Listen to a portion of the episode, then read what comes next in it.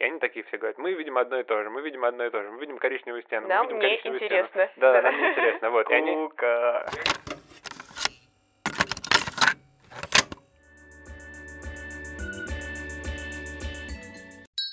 Нейрочай.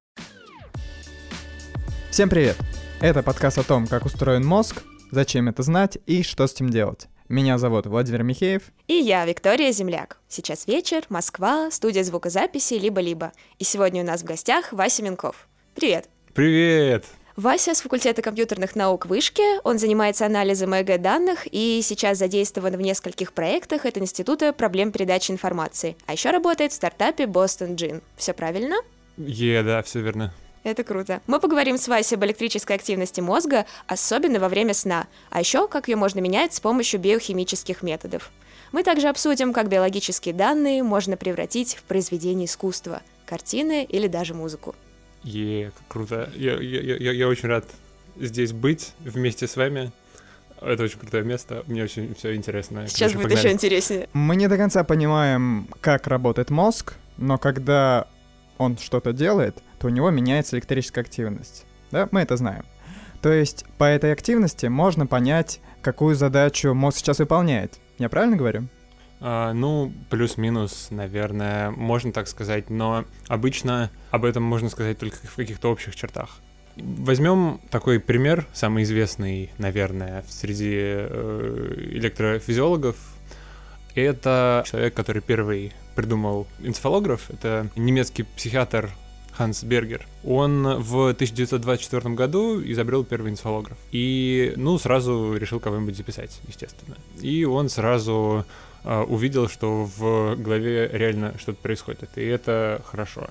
Вот, он подумал, что с помощью своего инструмента он сможет расшифровывать мысли а, людей, которые сейчас сидят в инфолографе и, ну, как бы таким образом читать мысли, да, то есть спекуляции с этой темой, с ЭГ и со всякой электрофизиологией, они начались в самом начале, потому что... И они до сих пор Да, продолжаются. они, они до сих пор продолжаются, вот. Но, ну, как бы, нужно понимать, что даже изобретатель этого метода, он был как-то в это вовлечен.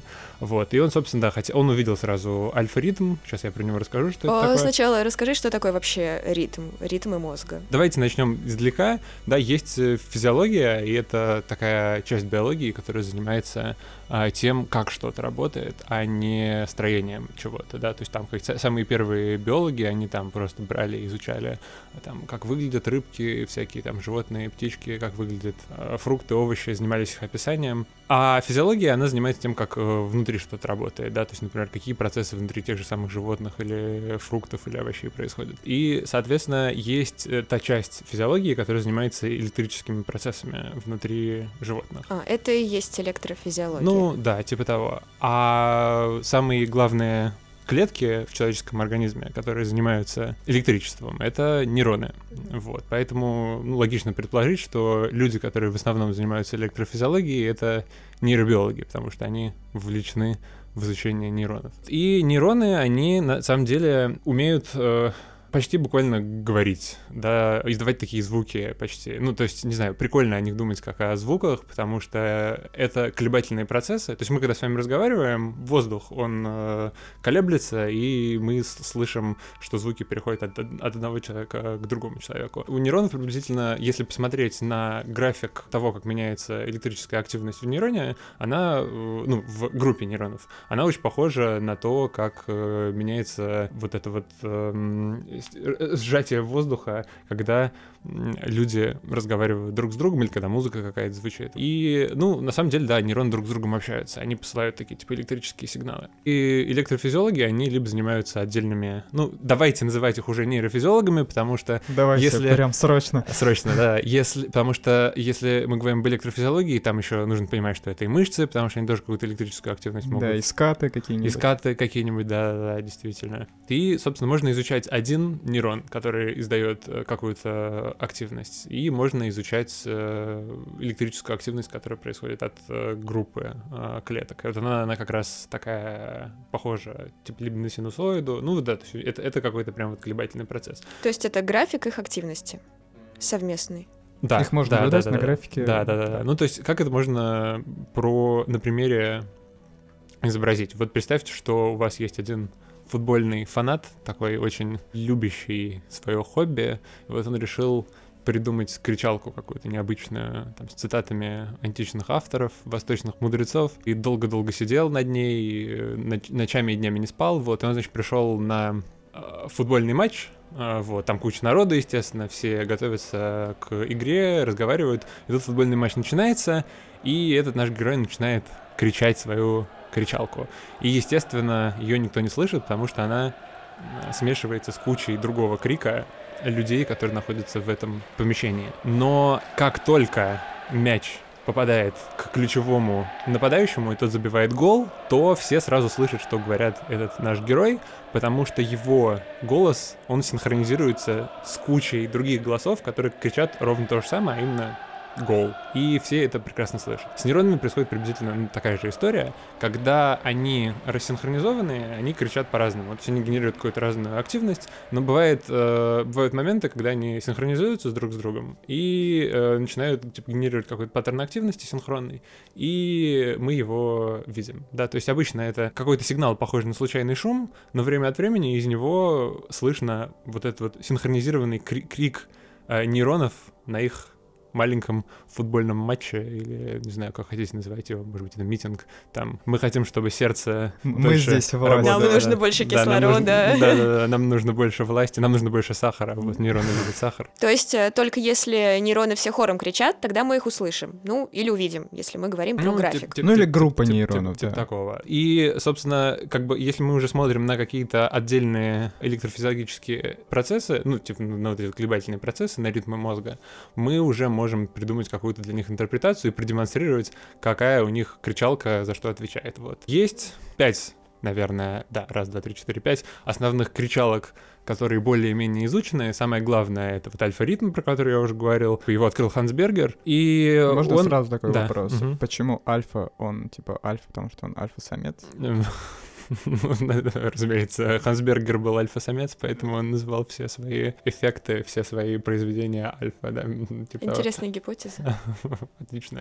Мне Не, нравится. ну это, конечно, шутка, а как на самом деле? Ну, на самом деле, я, если правильно помню, то это просто в порядке их открытия. То есть он первый ритм открыли, его назвали альфой. А, и его погнали лучше- по алфавиту. Да, да, и погнали по греческому алфавиту. Вот. Они тогда еще были ближе к 19 веку, они все были люди образованные, начитанные античной литературой, вот, и поэтому, то есть математики тоже любили там писать свои альфа плюс бета плюс гамма плюс э, омега, и вот, ну, типа, видимо, нейрофизиологи тоже этого А так на Не- особенности самих э, ну, честно говоря, я, я, я- не я- влияет, я да? боюсь, я боюсь соврать, я боюсь соврать, что это не так, вот, но, насколько я помню, это вот в порядке того, как их открывали, Мгм, их так мгм, называли. Вот, есть некоторые ритмы, у которых название действительно соответствует тому, э, что с ним происходит. Например, есть мюритм, вот, он связан с мышечной активностью, и мю — это М, да, то есть в греческом мю это в, в латинском м, и поэтому, ну, видимо, связаны со словом muscles. А остальные, вот ос- основные пять, которые чаще всего встречаются в литературе, они, конечно, в первую очередь названы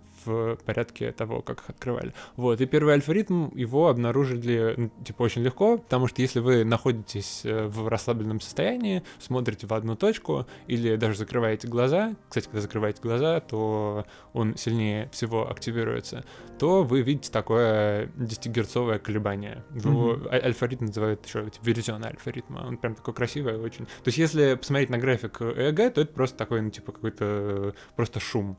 А вот ты сказал 10 герц, да, вот для наших слушателей можете объяснить, э, в чем связь между герц и ритмами? А, значит, ну что такое частота, да? Представьте, вы качаетесь на качелях, да, и э, частота — это то, сколько качаний туда-обратно вы успеваете сделать за одну секунду. Ну, как бы звук работает ну, похожим образом, да, то есть там у вас есть язык, он может э, вибрировать э, и издавать какие-то звуки таким образом. Ну, представьте, что он качается на качелях, но он качается типа сверху быстро, да, когда Мгм. вы говорите какие-то слова, типа, когда вы произносите какие-то высокие слова, то он у вас, типа, очень быстро качается на качелях, когда вы говорите низким голосом, он у вас, наоборот, медленно качается на качелях, да, и вот высота звука, она связана с частотой того, насколько быстро ваш язык качается на качелях. Чем быстрее, тем, Чем, чем тоньше, быстрее, да. чем, э, тем тоньше и тем выше, да, то есть он таким образом, он э, из-за того, что он качается, воздух начинает э, тоже колебаться вокруг него, и колебание этого воздуха, оно доходит до барабанных перепонок э, слушателя, и он его воспринимает с какой-то высотой.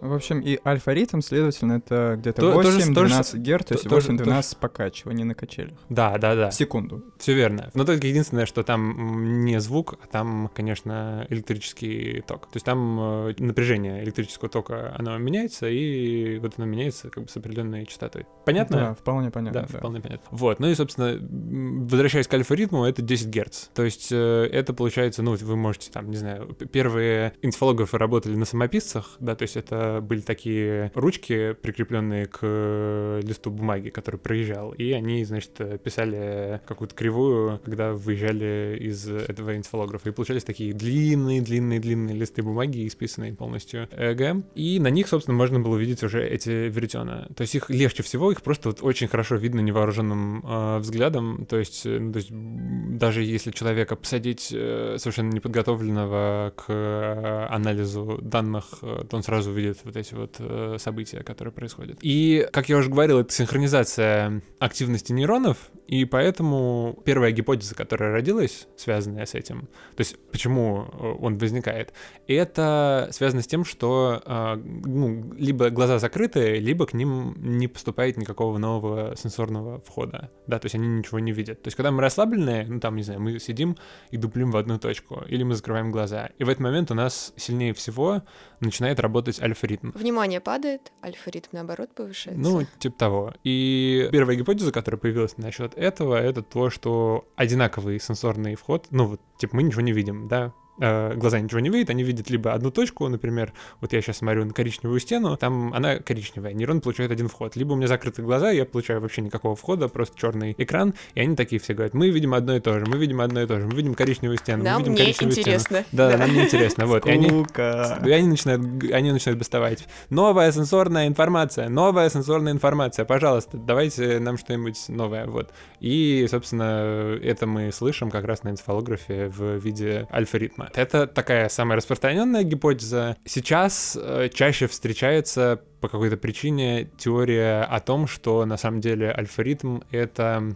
такие отголоски более глубоко лежащих структур, а именно таламуса. Это такая структура, которая лежит под корой, и она отвечает за фильтрацию информации, которая приходит от разных сенсорных систем, и отвечает за то, чтобы эта информация своевременно добиралась до коры, либо не добиралась до туда. Таламус, это, как мы помним из предыдущих выпусков, это такой библиотекарь, который отвечает за распределение потоков. Да, да, да, да, именно. У нее очень важная функция заключается в том, что кора, она должна избирательно а, на себя какую-то нагрузку принимать. Например, мы не все хотим видеть, и таламус часть отфильтровывает. Ну, вернее, мы не хотим внимательно что-то видеть. Таламус отфильтровывает часть информации, ко- которая нам не нужно. Это видеть только визуальной информации Не, нет, касается? это, это касается разных сенсорных модальностей. Так, и как это связано с альфа-ритмом? А, это связано с альфа-ритмом так, что сейчас в литературе часто встречается теория о том, что альфа-ритм — это отголоски э, процессов, которые происходят в таламусе. Вот Ого, такая ну вот это история. такой, типа, скрипит библиотека Да, такой, перебирает. Да, да, да, да, да. Ну, вообще, это одна из таких ключевых задачек ЭЭГ — понять, откуда, в общем-то, идет тот или иной сигнал, который мы наблюдаем. Ну, э, Правильно? Да, это, это, это правильно, вот, но м, как бы вот в, в ЭЭГ есть такой термин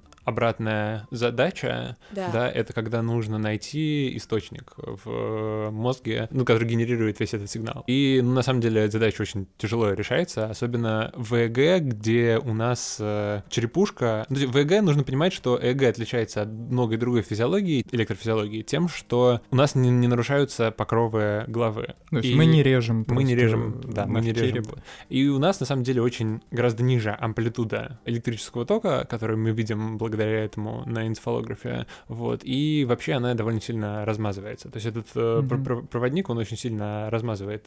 Если переводить всю ту же аналогию с с человеком на стадионе, то нам нужно просто понять, кто, собственно, кричал ту или иную фразу. Ну, типа тип того, да. И э, с ЭГ, к сожалению, это почти невозможно сделать. То есть, если, например, у нас есть э, кортикограмма, то есть называется электрокортикограмма, когда мы записываем, ну, типа конкретные нейроны, которые находятся на поверхности э, головы, а, или мы даже просто положим электрод на поверхность головы, то мы г- гораздо точнее можем локализовать конкретные нейроны. Да? То есть мы довольно точно знаем моторные и сенсорные нейроны, которые у нас находятся мгм. на голове, и с какими мышцами они связаны, от каких мышц они получают информацию и каким мышцам они отправляют а, информацию. Да? И мы можем, например, иннервируя у, ну скажем, у обезьяны или у мыши конкретные нейроны на голове, можем запускать э, мышцы. Но это, естественно, нужно нарушить поверхностный слой. Да, Вот. разрезать Ну, череп. тут еще дело в том, что моторные и сенсорные нейроны, они наверху, а вот таламус — это очень глубинная да, да, вещь. Да, да. Ну, э, тем не менее, например, у мышей там нет почти никаких запретов, поэтому электроды... Ну, у них, да. у них и, и коры-то, в общем, поменьше будет, чем у нас. Но если мы можем вот такими методами довольно точно установить конкретную локализацию конкретных нейронов, то с помощью ЭГ мы, если, например, мы двигаем рукой, мы можем увидеть только такое вот э, расплывчатое большое пятно о том, что как раз в той зоне, где у нас э, моторные нейроны, они там начали активироваться и что-то делать, да, то есть если мы посмотрим на ЭГ, это будет большое такое типа, пятно цветное в районе места активации этих клеток, да, то есть в одиночных клетках там вообще говорить нечего, потому что, да, это электрическое поле очень сильно расползается. Это раз, э, да, и, ну, давайте дальше действительно пойдем по ритмам, которые у нас есть. Вот, у нас есть еще бета-ритм, он немножко повыше по частоте, и он обычно э, связывается с какими-то задачами, которые уже требуют э, Да, это где-то какого-то... 16 герц, да? Ну да, да, до, до 25 его обычно где-то называют. Потом идет гамма-ритм. Вот его уже очень трудно отделить. Вот с помощью ЭЭГ его почти не исследуют. Есть люди, которые исследуют его, но Или почти- пытаются. Да, да, да. Ну, есть э, МЭГ, о котором мы дальше с вами, может быть, немножко поговорим, вот, где его удается, в общем хорошо вытащить. Да, магнитная энцефалограмма, да. Детектить по той причине его трудно, что он начинает перекрываться уже с другим стадионом зрителей. Вот представьте, что когда вы начинаете детектить с помощью ЭЭГ этот э, гамма-ритм, у вас есть еще на голове мышечные клетки, вот, и они, оказывается, генерируют электрическую активность, которая похожа на ту активность, которую генерируют нейроны в этом диапазоне. И поэтому, когда вы начинаете его детектить, у вас возникает новая проблема. Второй футбольный стадион, на котором сидят миоциты, и они тоже кричат, и вы уже не можете понять, кто именно кричит. Это нейроны или миоциты. И это, типа, еще сильнее усложняет... э, Да, миоциты — это клетки мышц. да, да, да. Мгм. И, ну, типа, блин, это очень сильно усложняет задачу. Вот. А Mac у нас, э, ну, в общем-то, позволяет решить, не вдаваясь в подробности, эту проблему, и мы можем оттуда как-то эту гамму подсмотреть. И ее связывают уже с предельно какими-то сложными задачами, которые требуют очень сильной концентрации внимания. И часто гамма-ритм связывают с какой-то, ну, со всякими заболеваниями, когда у него высокая амплитуда. То есть если мы видим высокую амплитуду в э, гамма-ритме, то это нехорошо. Да, то есть прям все сразу это используется для диагностирования в медицине всяких разных болячек. Заброшу еще про гамма-ритм. Поскольку его постоянно путают с мышечным ритм, то, насколько я помню, есть такой анекдот, что предположение о том, что гамма-ритм связан с тяжелыми мыслительными задачами, был связан с тем, что люди в это время Хмурились, пытаясь решить задачу, да. Мы записывали не мозг, а мышцы на самом На деле. самом деле, на гамма-ритме куча спекуляций, к чему его можно отнести. Да там на, на чем угодно Ох куча, уж эти гамма-ритмы. куча, куча спекуляций, да. Был один research, где, в общем, показали, что э, гамма-ритм связан с медитацией, да, то есть э, сидят йоги, медитируют, и у них очень сильно возрастает активность. Кундалини, да. Они э, концентрируются, то есть как бы принято считать, что медитация — это предельное фокусирование на себе, на том, что в тебе, ну, внутри тебя происходит, поэтому ты, типа, решаешь очень сложную мыслительную задачу, и поэтому у тебя гамма-ритм, в общем, довольно сильно э, вырастает. С Вот. медитацией И- вообще тяжкий вопрос. Ну да, но тем не менее, даже была такая история про цифрового гуру. Это довольно смешная история. Это когда, э, ну, типа, это связано с мозг-компьютерными интерфейсами. Был один какой-то лама крутой в Тибете, и он, типа, идеально умел медитировать и в том числе давал семинары по этой идеальной медитации, вот. Ну, время от времени спускался в Тибета и, да, давал как раз эти самые семинары людям, которые к нему приезжали со всего света. И они, типа, пытались медитировать точно так же, как он, ля-ля, все дела. И приехала группа нейроученых, значит, записала у него мозг и хотела сделать референтное ЭЭГ, на которое должны ориентироваться все остальные медитаторы. Да, чувствую здесь нейрофидбэк. Да, начинается. Да, да, да, тут начинается нейрофидбэк. Такая странная фигня, много здесь э, действительно всяких спекуляций, но вот, тем не менее, да, люди любят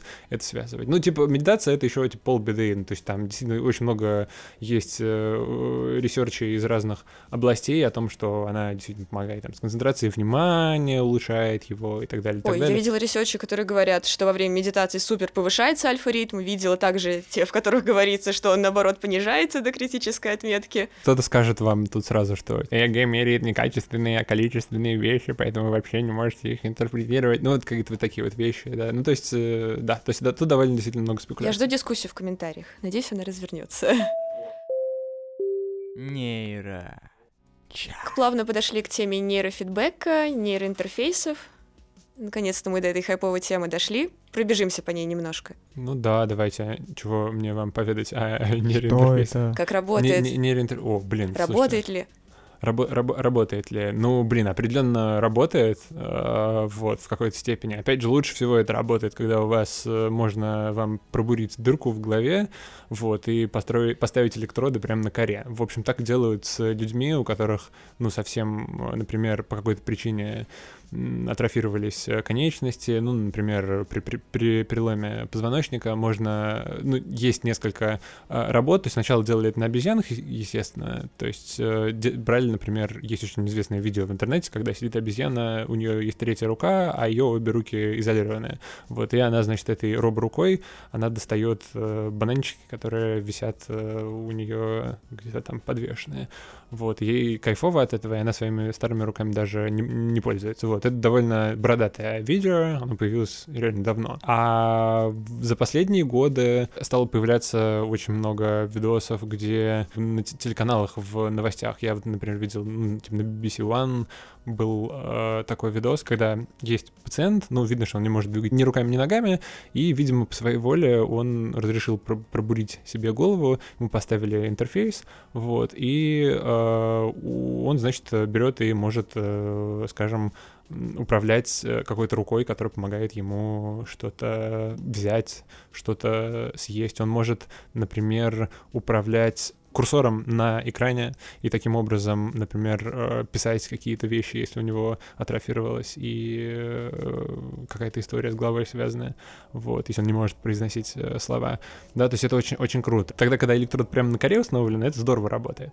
Вот. А когда электрод установлен, опять же, вот как ЭЭГ, тут возникают, опять же, проблемы, потому что мы точно не можем сказать, какая мышца у нас заработала. Да, то есть тут мы воткнулись, грубо говоря, в тот нейрон, который нам нужен, и когда он активируется, мы, там, человек хочет подвигать, э, например, левой рукой, мы видим, что этот нейрон у него зажегся, хотя физического у него движения не происходит, то есть нейроны в позвоночнике, они где-то порвались, и они не проводят этот сигнал в руку, то из-за вот этого растекания электрического поля которую мы видим при ЭЭГ, нам гораздо труднее локали- локализовать источник, и у нас еще и миографическая какая-то активность э, подмешивается, и поэтому мы часто там, скажем, хотим нацелиться там на руку, а у нас э, получается нога, хотим нацелиться на ногу, получается рука. Ну, типа, это работает, но гораздо хуже, вот. Окей, расскажи, чем ты занимаешься сейчас. Ты занимаешься бы сном. Да, ну это, это даже не просто сон. Ну, то есть э, нейроинтерфейсы, они из области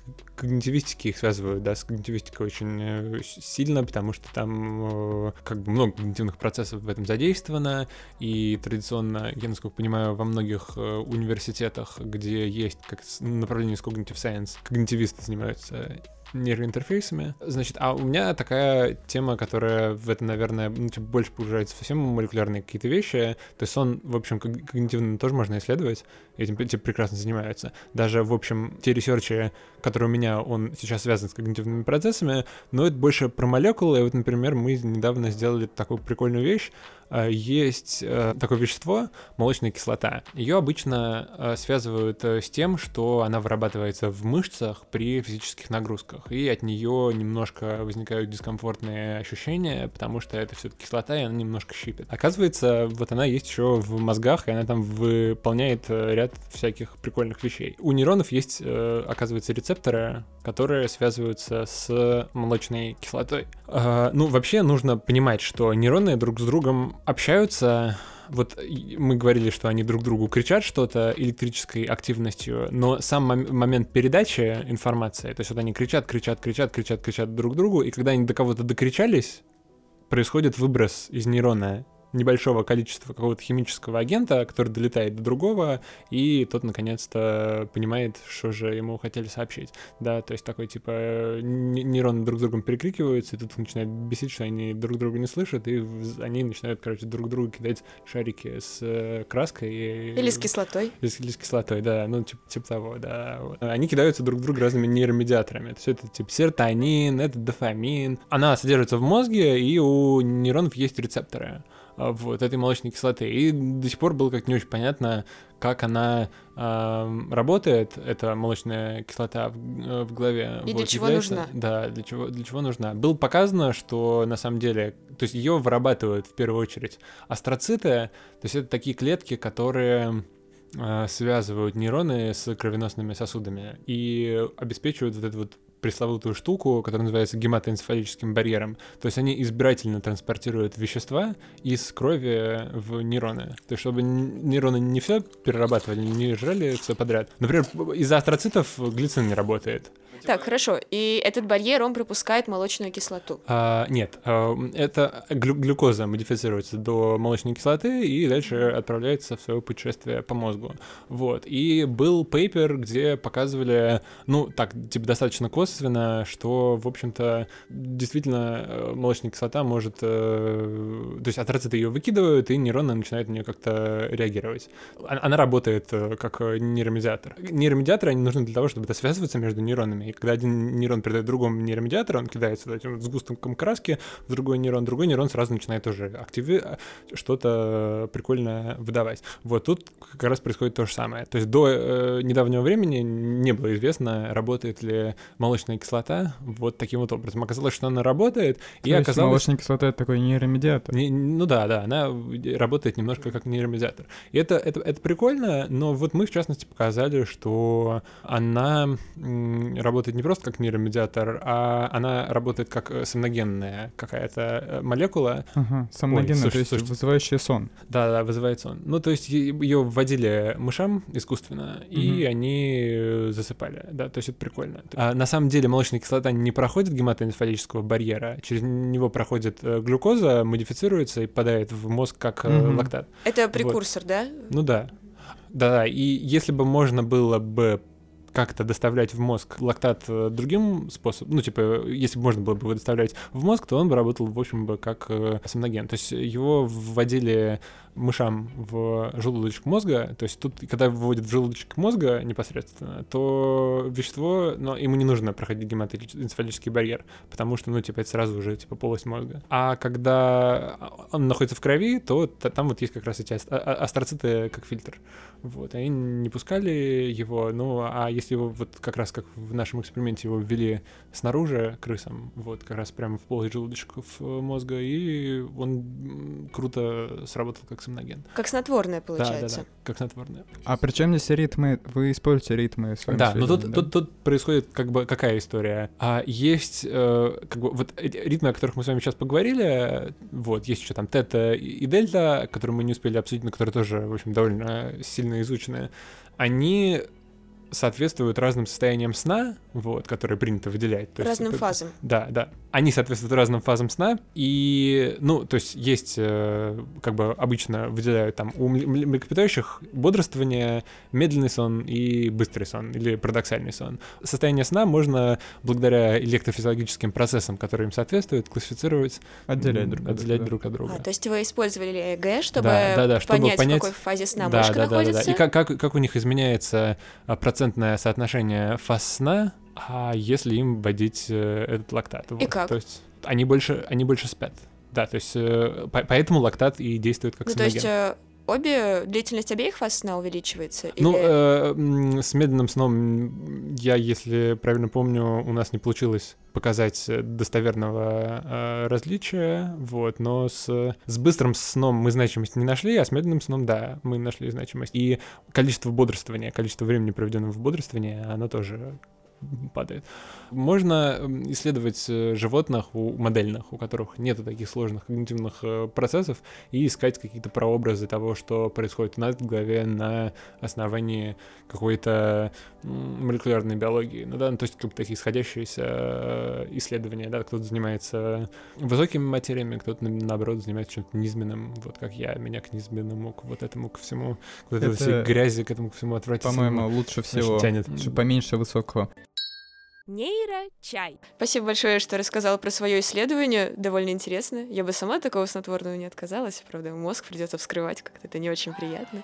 А про какие-нибудь другие чужие интересные ресерчи расскажешь? Да, Может да. быть, читал что-то коне- крутое? Конечно. Давайте я сначала расскажу про штучки три исследований. Чтобы уж далеко не ходить, давайте, раз мы уже говорим про медленный и быстрый сон, про нейромедиаторы, вот в последнее время меня больше всего поражают эксперименты, наверное, так или иначе связанные с крысами и э, мышами, с какой-то их нейрофизиологией. То есть э, вот мы сейчас говорили о том, как важны нейромедиаторы, а есть несколько research ей, которые вышли за последнее время, которые показывают ну, немножко противоположную историю. И, в частности, есть один research, где делали генетически модифицированных э, мышей, ну, собственно, у которых нету серотонина. То есть это даже не один research, это на самом деле такая большая история.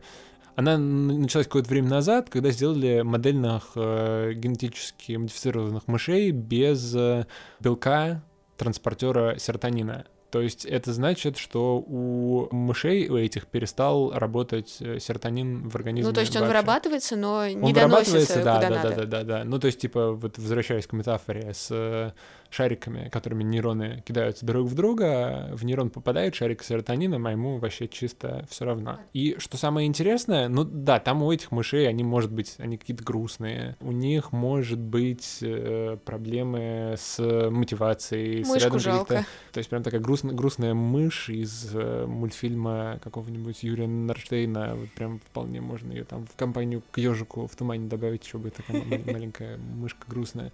Но что интересно, казалось бы, ну, то есть серотонин — это тот нейромедиатор, про который говорят в первую очередь. А такие мыши живут, в общем, прекрасно без этого серотонина. Кажется, что организм не должен работать без такого важного нейромедиатора. Вот. Од- Однако это происходит. Он вполне себе функционирует. Вот. Мыши без серотониновых рецепторов — это довольно давнишняя история, а вот э, у меня в лабе сделали мышей без, без панексинов.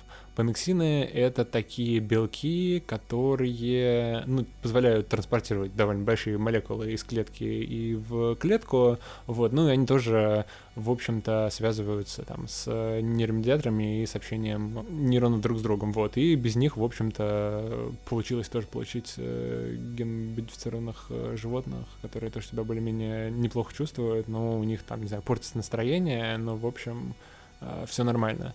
То есть это какая-то очень странная история, потому что вроде кажется такие важные вещи, но тем не менее организм как-то, у него как-то удается адаптироваться к этому. Вот. И из других исследований, которые мне очень нравятся, но это тоже, давайте, пусть будет из разряда баек, потому что это не очень свежая история, она началась в 80-е годы. Главное, чтобы она происходила в реальной жизни. Да, да, ну она, конечно, происходила в реальной жизни. Нет, просто как бы, почему байки? Потому что чем более серьезно, формально и сухо вы об этом будете говорить, тем э, с меньшей вероятностью к вам придерутся. А когда вы опускаете много деталей, это, конечно, ну, типа, хорошо, но э, как бы больше возникает повода того, чтобы поспекулировать насчет этого и, э, ну, получить какой-то критики в свой адрес.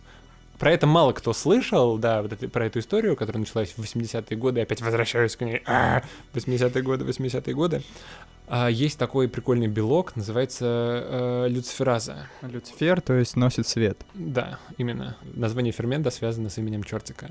И э, в 80-е годы ребята сделали табак с этой люциферазой, а он исходно его находит у мотыльков, у всякого планктона, который светится и море окрашивает. Вот. Ну, то есть он отвечает за всякую биолюминесценцию. И ребята, значит, запихнули эту люциферазу в табак. Потому что почему бы и нет? Потому что, ну да, почему бы нет. Ну, по приколу решили сделать светящееся растение. Вот, но люциферазе нужен какой-то, то, что она будет поджигать, да, то есть это люцифераза — это такой безумный чувак, э, который с бенгальскими огнями носится, вот, такой радуется им, такой, типа, да, у меня есть бенгальские огни, ура, ура, ура, ура, поджигает их постоянно, ему кайфово. Но ему нужны бенгальские огни, без них он сидит, типа, просто тихо и никак себя не показывает. Поэтому э, что было с этим табаком, который сделали в 80-е? Значит, растениям нужно было дополнительно вколоть субстрат. Это вещество, которое называется люциферин. И люцифераза начинает как раз окислять этот люциферин, и он э, в процессе этой реакции зажигается свет. То есть э, дали люциферазе бенгальские огни, она их зажгла, и офигенно. Вот, и такой табак немножко светился. В теории можно с другими растениями проделать то же ну, самое? Ну, вот, да. То есть э, что как раз попробовали дальше сделать. То есть как бы несколько разных исследований происходило по этому поводу. Но это такой, как, как называют, DIY by biology часто это было, да, то есть, э, скажем, в 70-е там невозможно было придумать, чтобы сейчас какие-то чуваки сидели у себя дома и там на Unity пилили 3D-игры, э, сами писали для них музыку, там ля-ля писали какие-то типа, очень сложные там программы, искусственный интеллект и так далее. Вот, ну то есть, типа, на- будем надеяться, ну потому что тогда компьютеры были, ну типа, с институт. Mm-hmm. Невозможно было представить себе, что вот э, компьютер поместится в очень маленькую комнату и и, типа, люди будут делать такие сложные вещи у себя дома. Вот, ну, то есть в биотехнологии будем надеяться, что через некоторое время это тоже произойдет, и, ну, симптом этого — это как раз DIY biology, когда чуваки на Кикстартере собирают деньги и пытаются сделать какое-нибудь геномодифицированное животное. Тут есть очень много проблем, сейчас мы к ним вернемся, но пойдем дальше от 80-х. Что же там произошло? Через э, продолжительный срок времени сделали другой табак, которому запихнули бактериальный ген, который тоже был связан со свечением, и уже получился табак, который светится, но не очень ярко, потому что этот бактериальный биолюминесцентный ген, э, он связан был не с очень яркими реакциями. После того, как сделали генмодифицированный табак, который слабо светится, но постоянно, сделали бактерии, которые могли уже производить и люциферазу, и э, люциферин и они уже могли светиться постоянно и довольно ярко. И самое последнее, что я про это читал, это был ну, в районе 2013-2014 года, а то был, был стартап ребят из Калифорнии, которые пытались сделать арбидопсис. Это ну, главное модельное растение биологическое а, ну, то есть есть модельные организмы, да, э, там крыса, зебрафиш, муха, дрозофила. Муха, дрозофила, да, которые очень подробно прочитаны, у которых много всего исследовано вдоль поперек. Например, там у, у нематоды, там она настолько, она тоже является модельным организмом, и она до такой степени исследована, что у нее каждая клетка, в общем, как-то про проаннотирована, мы знаем про каждую клетку почти, что с ней происходит, и у нас даже есть, мы знаем, как она, типа, делится и во что это происходит. Мы знаем, что у нее приблизительно 300 клеток нервной системы и так далее, и так далее. То есть она изучена вдоль поперек. Ну вот есть среди растений такое же растение, которое тоже вдоль и поперек изучено, хотя растение в этом плане сложнее изучать, но не будем об этом, это совершенно другая история. Арабидопсис, да, и они хотели сделать тогда вот такой же арабидопсис, как те ребята из времени немножко пораньше сделали бактерии, то есть тот, который бы светился постоянно. То есть у них был стартап такой настоящий, они сидели дома, этим занимались, они не получали зарплату, они получали от частных инвесторов какую-то э, денежку, но, естественно, в сторону этого было какое-то большое количество критики, и я не знаю, чем эта история закончилась, но, скорее всего, она закончилась плохо. Я думаю, что их зажали и просто такими словами, что, типа, господи, это генная инженерия, come on, вы что, не знаете, что это яд? и так далее, и так далее. Но, скорее всего, произошло что-то такое. Я, к сожалению, не могу Жаль, сказать было бы красиво, Был, было бы красиво, да, да, мне тоже кажется, что это здорово, но, с другой стороны, есть э, другой метод окрашивания животных в какой-то цвет, который довольно распространенный, которым красят э, нейроны очень красиво. Вы, может быть, видели фотографии, где, например, есть э, срезы мозга, и клеточки там раскрашены да, разными да. флуоресцентными цветами. Вот, это все сделано было с помощью белков. Они изначально выделялись из медуз, вот, ну, типа, первые, то есть давным-давно, узнали про этот белок у медуз, там еще типа в 60-е годы, выделили их в 90-е и с тех пор начали им красить организмы. С таким белком есть зебрафиши, которые вот плавают в аквариуме, вроде не светятся, но если на них посветить лампой ультрафиолетовой, то они загораются. Вот, и это типа можно купить. Но почему-то светящихся растений мы... Одна из критик, которую я прочитал в адрес этого стартапа, была такой, что типа вы с плохой стороны показываете биологические исследования. Вы типа занимаетесь не лечением и не, например, там каким-нибудь биологическим топливом, типа безотходным, а вы занимаетесь какой-то фигней. Но я как-то подумал, что, блин, если сделать растение, которое будет светиться ночью, и если его высадить, э, скажем, где-то в парке, да, и вы будете гулять по этому парку, и оно будет освещать вам э, путь ночью, и на это вообще не нужно будет тратить никакой электрической энергии, по-моему, это замечательное замещение биологическому топливу, вот. Да и красивые вещи, в конце концов, тоже важны. А теперь расскажи про российские исследования. Пожалуйста. Отлично, потому что здесь можно крутой мостик перекинуть и сразу рассказать про нашу группу ученых, которая открыла прикольный биолюминесцентный белок. Вот в медузах нашли зеленый биолюминесцентный белок, и с тех пор стали его активно использовать. А у нас была группа ученых, которые нашли красный флуоресцентный белок, вот, среди них, э, ну, такие, я точно не знаю, как у них там кухня варилась, то есть приблизительно хронологию того, что происходило с с зеленым флуоресцентным белком я понимаю, а что в России в тот момент происходило, мне трудно сказать, но там довольно несколько известных э, личностей принимало участие. Например, Сергей Лукьянов и его лаборатория — это ректор э, второго меда. Там, э, значит, принимал участие Юлий Александрович Лабас из Института биохимии, такой дядька, очень известный э, отечественный э, биолог из семьи художников. И там еще был один э, замечательный такой человек, который сейчас в Техасе по-моему, в, университете Остина работает Михаил э, Мац, вот, э, он вместе с Лукьяновым и с моим научным э, руководителем теперешним, Панчиным Юрием Валентиновичем, они паноксинами занимались. Так, и что, что в чем, в чем прикол Просто в, в определенный момент э, мы э, поняли, ну, типа, красить все клетки зеленым цветом, ну, стало не, невозможно, да, ну, то есть, типа, нам нужно больше разнообразия, и опять мы, типа, приходим на митинг и кричим, что нам нужно какая-то другая краска, вот, ну, и они в определенный момент нашли среди животных красный флуоресцентный белок, который светится красным стали цветом, да. известным, и да, типа на этих фотографиях, где мы можем видеть, например, нейроны, подкрашенные красным цветом, скорее всего, это то, что родилось из их исследований. Потом э, из отечественных лабораторий, на кого я хотел бы, наверное, обратить внимание, это у нас в вышке работает Дамас Савада, есть такой дядька из вышки, вот, и он занимается, ну, на первый взгляд, наверное, странными вещами, но по сути они очень прикольные, потому что он занимается, ну, когда я первый раз это услышал, у меня вообще челюсть отъехала, он занимается математической психологией. Вот, это очень, странно. Ты, и, и, и даже когда ты, типа, начинаешь гуглить, что такое математическая психология, ты натыкаешься на книжку какой-нибудь математика для психологов, статистика для психологов, и все равно ничего не понимаешь. Ты приходишь к этому человеку, он, типа, статистик. Какой-то статистик, ну, типа, вроде все психологи плюс-минус считают какую-то статистику, чего в этом особенного. А он занимается довольно красивыми э, моделями в психологии, и в частности, вот сейчас в области нейросетей есть такой хайп, чтобы заставить компьютер видеть так, как видит э, человек. Mm, компьютерное зрение. Да, да, компьютерное зрение, да. И Слушайте оно... наш выпуск с Озериным. У них в свое время, когда он еще в Штатах был, они занимались как бы исследованием когнитивных процессов. Ну и вот вообще весь мой опыт общения с ним, он заключался в том, чтобы когнитивные процессы э, людей формально описать и передать их машине.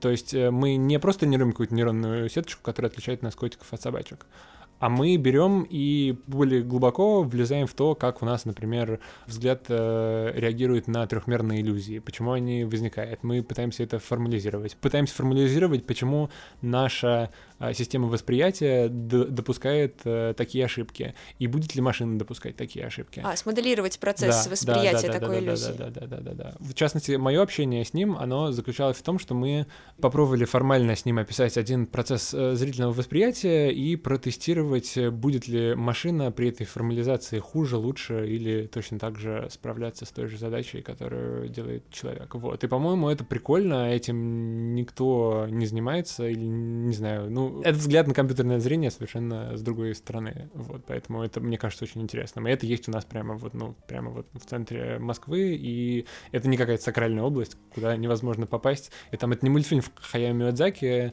который изображает какую-то запредельную Японию, которая не существует. Да, это вполне себе э, реальный человек. Вот. Слушай, вот, насколько я знаю, ЭЭГ данные можно использовать не только для научных изысканий, но и для создания объектов искусства. Меня это восхищает, например. По-моему, это называется Science Art. Можешь ли ты рассказать побольше про это? Что а... вообще общего между искусством и наукой? Я слаб в теории science арта, но я, можно сказать, да, ты не, не, не в бровь, а в глаз, я практикующий биохудожник. Здравствуйте. То есть ты силен в практике, мы поняли.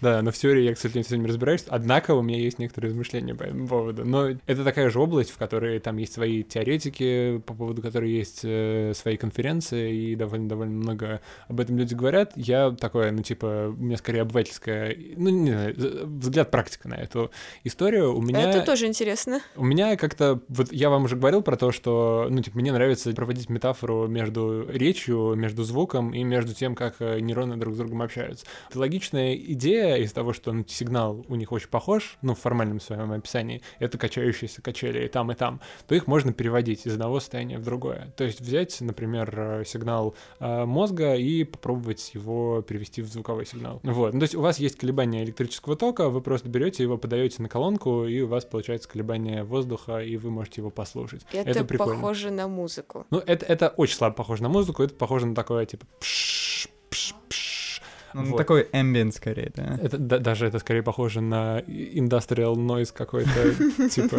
вот. Нобелевские лауреаты Хьюбл и Визел, которые исследовали котят, э, и у них зрительную кору, они, если вы посмотрите их видеозаписи, то там будет приблизительно эта тема. Они когда стимулируют нейроны, у них нейроны так типа шипят немножко, типа пш, пш. Да. Вот. Это ну, как раз на самом деле они просто, скорее всего, подрубали а электрод, который вот на нейрон, они подрубали его какому-то динамику и отслеживали это. Ну, типа, много много кто так делает, кто занимается нейронами, потому что нам нужно как-то сразу быстро реагировать на то, что происходит в нейроне. И мы mm-hmm. когда это слышим, это нас типа сразу хопа. Вот. Ну и меня как-то мучили все эти идеи, вот, и я решил попробовать побаловаться с этим. И э, немножко другим образом я э, решил поставить в соответствие частоте разные ноты.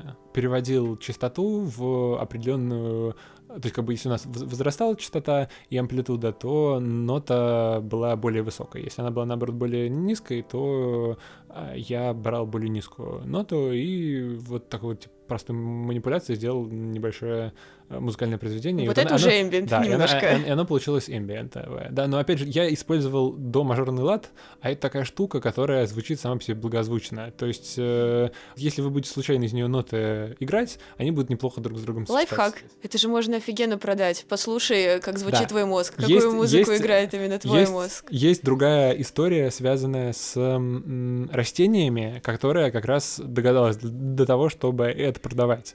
И это именно э, есть группа, компания такая называется Медиспрут, по-моему. Вот. Они вдохновлялись э, 60-ми годами.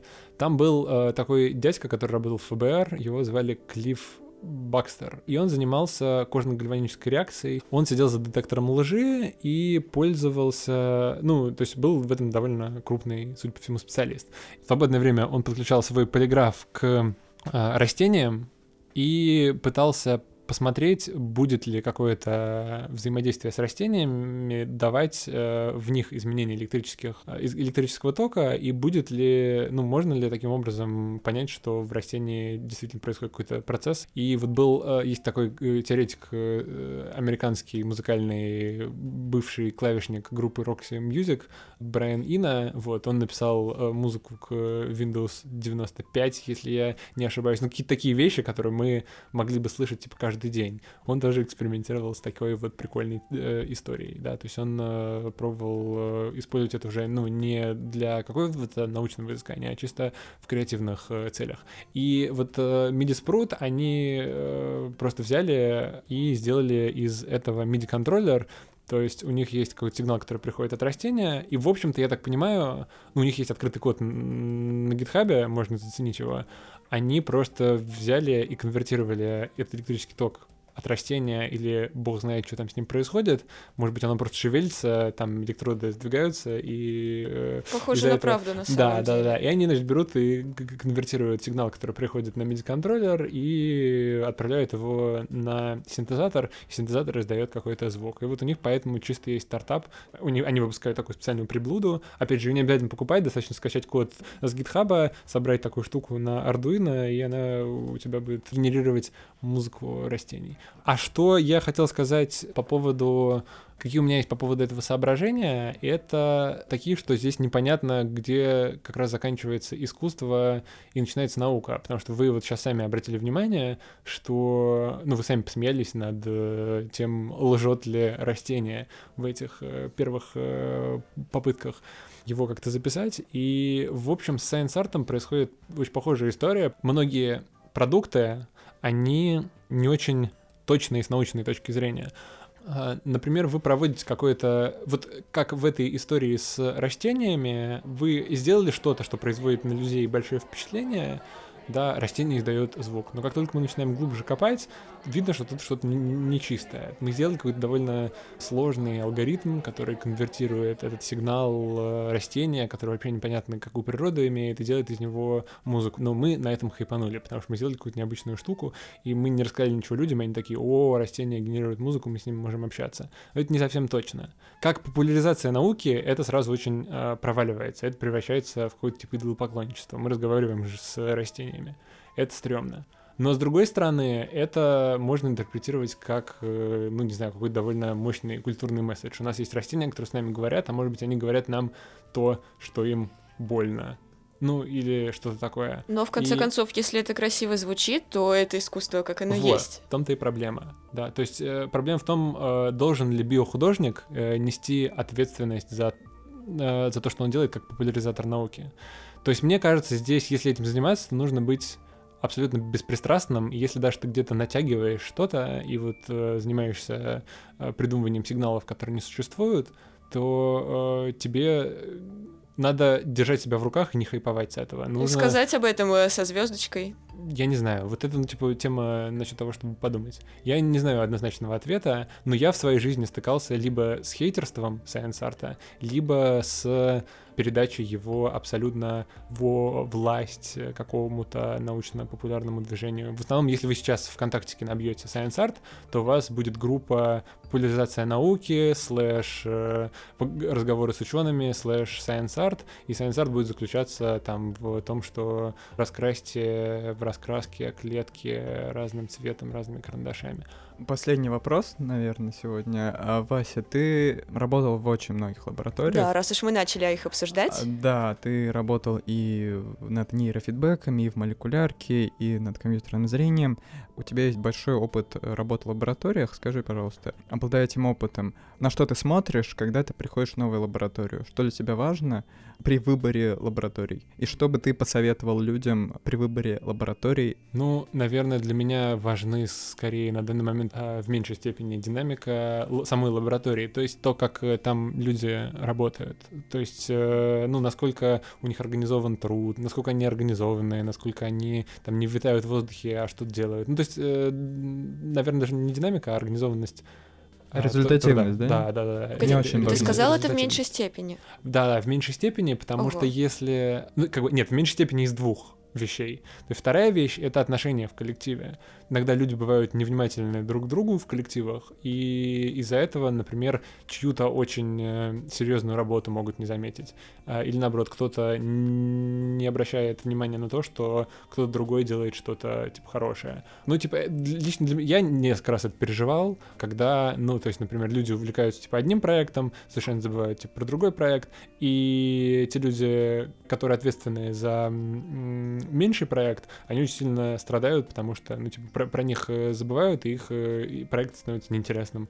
Ну, то есть, мне кажется, общение внутри коллектива и организация труда внутри коллектива — это очень важная тема, очень важно разговаривать, обсуждать какие-то задачи друг друга. И вторая вещь, да, это, наверное, динамика. То есть можно сидеть, типа, чилить, все хорошо друг с другом общаются, но при этом мы не работаем вообще нифига. А можно носиться, делать какие-то потрясающие вещи, но при этом вас в коллективе будет просто адское напряжение, и всем будет от этого очень плохо. А что бы из этого ты предпочел, если бы тебе пришлось Если выбрать? бы мне пришлось, пришлось выбрать, я бы, наверное, не стал принимать участие. Вот для меня важны две эти вещи, чтобы они были в коллективе э, в какой-то пропорции. Если люди, типа, срываются друг на друга, если они друг друга хейтят за что-то, или если они, ну, типа, наоборот, слишком много внимания этому обращают и ничего не делают, а потом носятся перед дедлайнами с, э, сломя голову и начинают друг друга хейтить из-за того, что никто ничего не делает, ну, типа, это, это неправильно. Ну, то есть я смотрю на вот эти вот две вещи. А вот неочевидная вещь, как это распознать, когда ты еще не работаешь в этой лаборатории. Вот э, то, что все чилят, а потом носятся с, сломя голову, это обычно очень видно. Это митинги, там, я не знаю, раз э, в неделю, это люди друг другу не отвечают э, по месяцам. Здесь главное не путать, типа, взаимодействие научного руководителя и студента. Это если вы попадаете уже в какую-то научную лабораторию, да, тогда, если вот это происходит, это очень плохо, по-моему. То есть должны быть какие-то регулярные митинги, должны быть какие-то регулярные обсуждения того, что происходит. Ну, чтобы в конце это либо когда уже время дойдет до провала, чтобы все друг друга не начали мочить. Ну, типа, это, это очень болезненно. Я, мне кажется, что это ломает многих людей. Мне многие на это жаловались, что вот в какой-то критический момент они, ну, например, очень сильно разочаровывались в том, что они делают, именно из-за того, что их осуждают в их непродуктивности именно из-за отсутствия организованности труда в этом обществе, в, этом, Мгм. в, в этой группе вообще. Ну, то есть происходит так, что вот ты пришел в лабораторию, тебе ничего никто не говорит, ты занимаешься какими-то своими делами, а потом резко ты ничего не сделал. Ну да. Понятно, что на человека должна лежать ответственность, тоже он должен что-то делать. Вот. Но если тебя потом начинают очень сильно унижать и говорить тебе, что ты такой секой, или тебе просто, ну, делают какие-то не очень приятные выговоры, или начина- начинают на тебя смотреть как-то странно. Ну, не знаю, мне кажется, это неправильно. Правильно, если ты ничего не делал, сказать, э, подойти к тебе и сказать, Привет, тебе нужна помощь. привет, тебе нужна помощь, или, чувак, типа, ты ничего не сделал, может быть, тебе это не очень интересно, может быть, ты поищешь для себя что-нибудь другое. Вот если ты станешь руководителем какой-нибудь лаборатории, что бы ты сделал? Это очень трудно. Мне кажется, что это будет такой ну, естественный отбор. Вот. Я буду, наверное, ориентироваться на свои идеалы, но я буду пробовать э, э, разные методики и просить у людей фидбэка насчет того, что они считают о, том, что я делаю, и по мере возможности модифицировать свой подход. Ну, наверное, чтобы разобраться, нам самим придется возглавить собственные лаборатории, Ну вот, да, основать да. их и проверить, какая Да, же да, стратегия да, да, верна. да, да, да. В общем, на этой романтической ноте, я думаю, стоит У закончить. тебя интересные представления о романтике. Ну, Да, она какая-то грустная нота получилась, на самом А, деле. В общем, пожалуйста, слушайте наши подкасты, рассказывайте о нем своим друзьям, ставьте лайки, комментируйте и три чая каждому, кто дослушал этот выпуск. До новых встреч! Всем пока! Пока-пока.